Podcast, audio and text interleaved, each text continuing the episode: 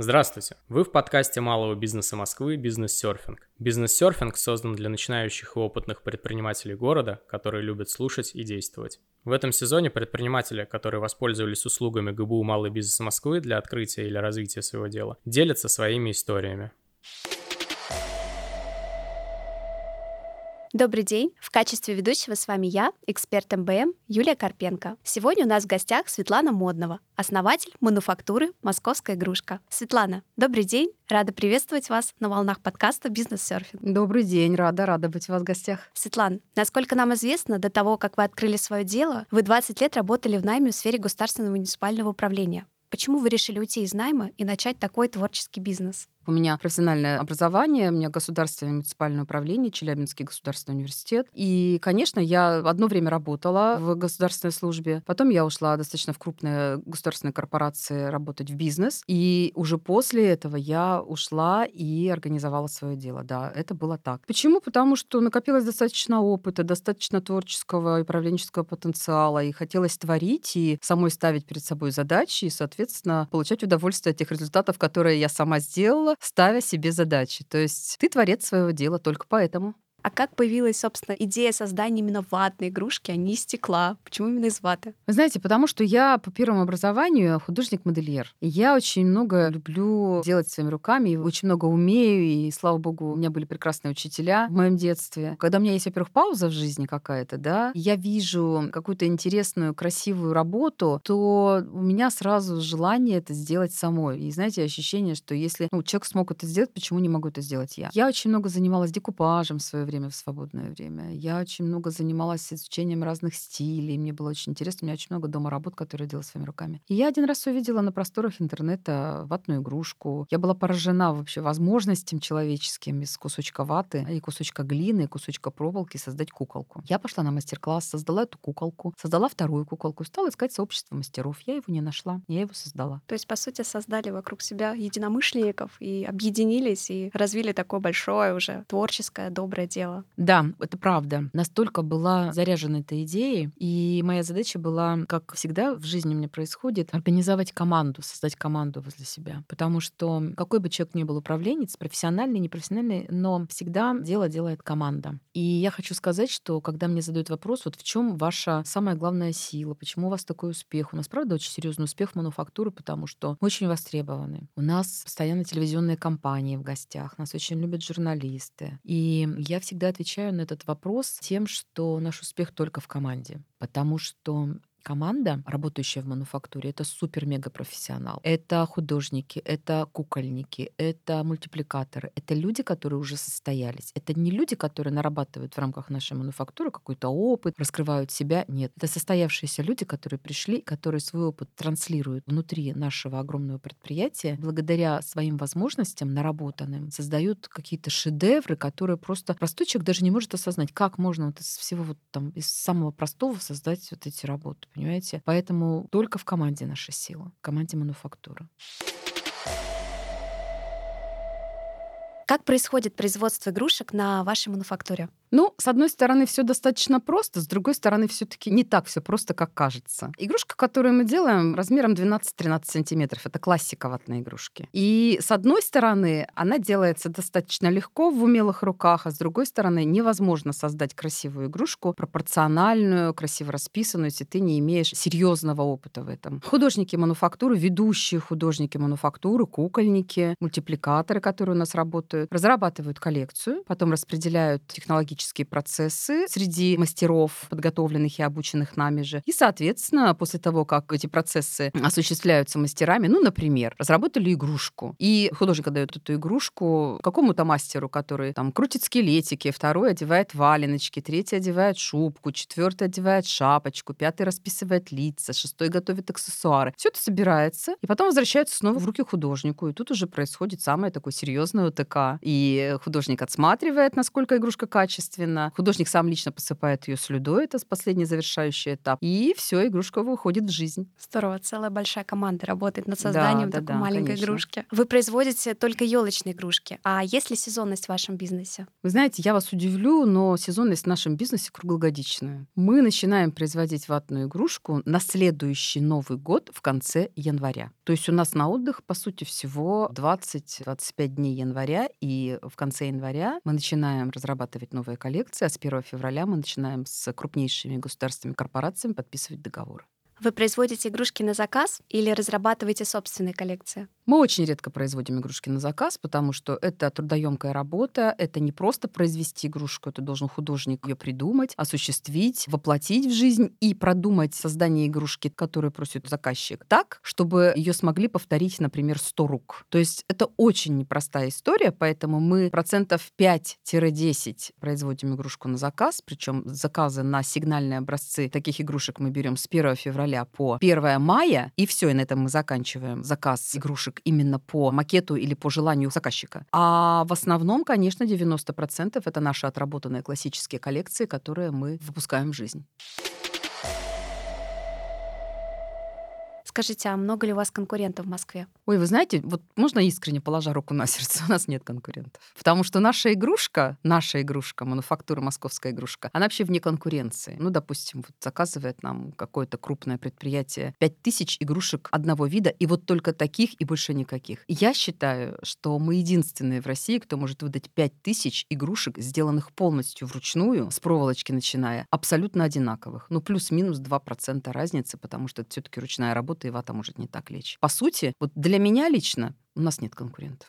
Здорово. Насколько большой штат требуется для создания таких больших экземпляров? Ну, вы знаете, если говорим про большие тиражи, то с нами работает более 100 самозанятых мастеров, которых мы обучили в рамках президентских грантов. У нас 8 президентских грантов на работу с мастерами, на работу с созданием новых коллекций и так далее, и так далее. То есть у нас абсолютно социальная история, поэтому сейчас в нашей команде более 100 человек самозанятых мастеров. Ваша мануфактура является социальным проектом, и можете, пожалуйста, поподробнее рассказать об этом? Вы знаете, наша мануфактура является полностью социальным проектом, и это действительно социальное предприятие с одной стороны, с другой стороны, это абсолютно осознанный социальный бизнес, к которому мы шли, который мы создавали. Не просто так получилось, что мы сначала зарегистрировались, а потом поняли, что мы социальные. Нет. Да, мы сами выращиваем себе мастеров, это так. Мы обучаем мастеров, мы помогаем им производить игрушку, и мы помогаем реализовывать игрушку. Более 80% у нас на сегодняшний день это мамы особенных детей и женщины 50 плюс, которые не могут себе найти работу. Потому что сейчас все-таки вот достаточно непростая история, когда женщине 55, 58, 60, и, конечно, выбирают работодатели более молодых. Хотя для нас это кладезь, потому что это женщины, которые уже свободны, которые уже могут творить, которые могут созидать, у которых очень много свободного времени, у них очень много потенциала и душевной теплоты, и они готовы работать, с одной стороны, волонтерами. Мы очень много проводим благотворительных мастер-классов детских. Для нас это очень серьезное такое вот звено в нашей истории мануфактуры. Женщины 50 плюс, женщины 60 плюс, которые действительно крайне востребованы, и мы очень любим наших мастеров. Вы понимаете, у нас, вот если говорить про социальную историю, то правительство Москвы в этом году выдали нам достаточно большое двухэтажное помещение, и мы там открыли музей ватной игрушки, в который может прийти любой человек. Мы открыли большую мастер-классовую зону, в которой мы обучаем и женщин-мастеров, которые с нами работают, и очень много проводим мастер-классов для детей. Это на первом этаже, а на втором этаже у нас работает мануфактура. То есть у нас ты приходишь, и постоянно что-то лепится, расписывается, клеится.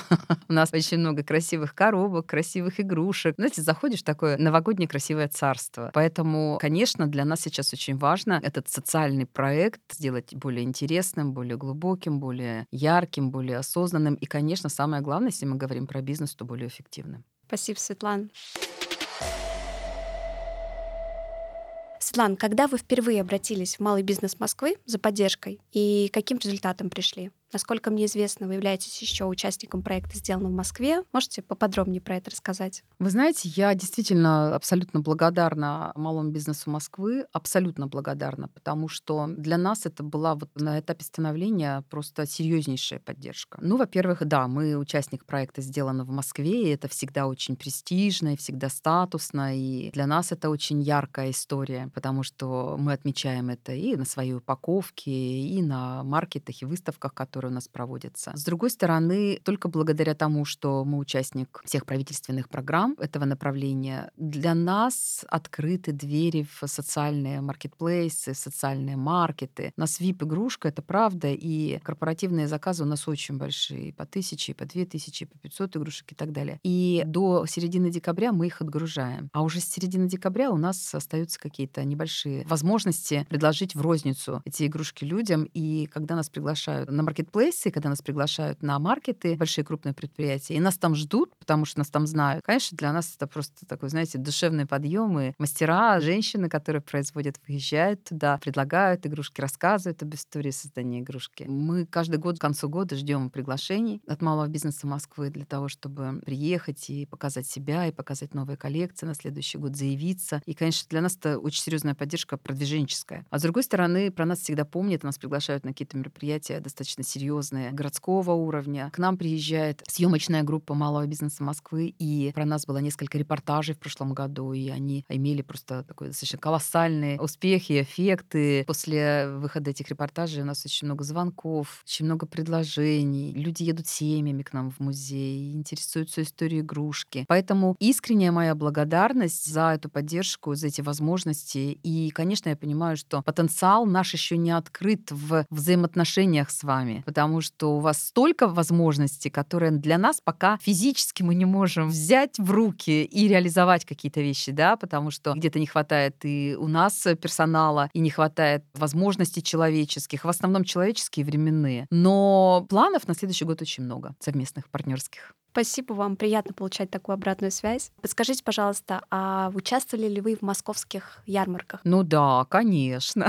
конечно. Путешествие в Рождество — это фестиваль, который нас любит и ждет. В прошлом году мы, я считаю, были одни из флагманов проведения мастер-классов на фестивале. Мы провели очень много мастер-классов для детей, и у нас всегда просто были перезаполнены домики, в которых мы проводили мастер-классы. В этом году от путешествия в Рождество снова к нам пришло предложение и проведение мастер мастер-классов и с возможностью представить свои работы. Да, мы участники этого фестиваля. Но, вы понимаете, мы можем, конечно, представлять себя и на весенних фестивалях, и на осенних фестивалях, но мы зимние. Нас ватную игрушку ассоциируют, конечно, с зимой, с Новым годом, и мы с февраля готовимся к декабрю для того, чтобы в декабре, соответственно, о себе заявить очень широко, ярко и практически на всю Россию. Поэтому, да, мы участники путешествия в Рождество, для нас это тоже очень статусно. Светлана, несмотря на вашу большую занятость сейчас, скажите, вы принимаете участие в процессе производства? Быть может, мастер-классы ведете? Вы знаете, нет, это невозможно. В данный момент, последние, наверное, года полтора, это невозможно. Я могу только приехать, поприветствовать на мастер-классе. Я могу приехать руками что-то поделать в процессе, в рабочем, допустим, да, перебрать какие-то витрины, переложить игрушки в коробках, что-то попаковать с удовольствием, знаете, переключить голову и включиться, почувствовать руками игрушку, которую мы отдаем покоем. Но, к сожалению, настолько сейчас сжато время и такая ну, колоссальная ответственность на мне,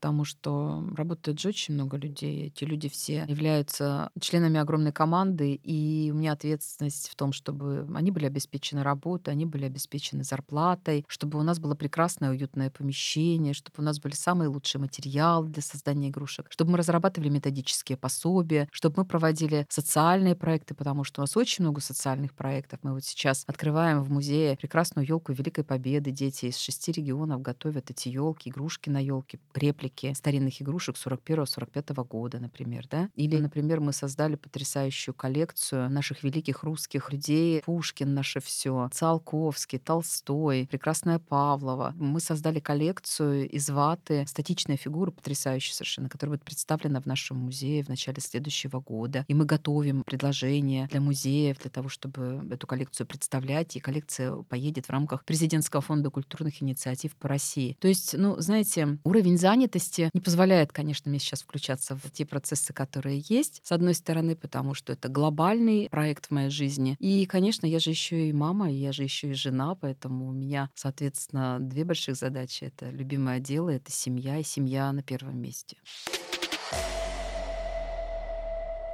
В конце каждого подкаста у нас есть блиц-опрос. Я задам вам три коротких вопроса, вы дадите на них три коротких ответа. Поехали. Что такое бизнес в вашем понимании? Ну, я думаю, что бизнес, в моем понимании, это однозначно удовольствие. Если бы я не получала удовольствие, я бы не занималась бизнесом. Топ-3 произведения, которые вас вдохновляют на вашу деятельность. Если говорить про фильмы, это, ну, может быть, удивительно, но это «17 мгновений весны». Я очень люблю этот фильм. Если говорить про книгу, то, наверное, Петр Первый. Я прочитала ее, наверное, раз 7-8 в своей жизни с огромным удовольствием. Если говорить про музыку, то это, ну, какие-то русские рок-композиции. Я люблю Арию, с удовольствием слушаю. Поэтому, наверное, так. Откуда брать мотивацию, Светлана? Вы знаете, наверное, из лучащихся глаз людей. Я приезжаю к себе в мануфактуру с огромным удовольствием всегда, и я вижу, как все, кто встречают меня, рады. Тысяча вопросов, тысяча задач, тысяча каких-то радостных новостей. Поэтому для меня мотивация — это глаза людей, и это энергетика, которую ничем не померишь, не потрогаешь, не ощутишь, кроме, как, знаете, какими-то вот внутренними, совершенно неизведанными лучами. То есть люди, которые благодарны, и люди, которые поддержаны нами, и люди, которые, может быть, изменили что-то в своей жизни в лучшем, потому что мы очень много делаем благотворительных, социальных программ, они излучают такое тепло, которая ну, для меня является мотивацией. Поэтому только обратная связь от людей, только осознанный выбор, только те результаты, которые, с одной стороны, ты не потрогаешь руками, а с другой стороны, ты действительно их ощущаешь, потому что когда мама, которая в проекте может позволить себе купить новую коляску инвалидную или новый дорогой препарат для ребенка, или собрать ребенка и поехать отдохнуть в этом же Геленджике или в Анапе и провести там целый месяц благодаря тому, что она эти деньги заработала в мануфактуре, для нас это результат, которые мы можем потрогать руками, ощутить и почувствовать. Поэтому для меня вот мотивация в энергии и в тех добрых делах, которые видишь реально. Но, вы знаете, мы разговаривали с мастерами, с художниками, с моей командой. Мы не задумываемся об этом. Мы идем, делаем, идем и делаем. Делаем то, что, по сути, должны. А там уже как будет, как уже Господь управит, собственно говоря, все и примем.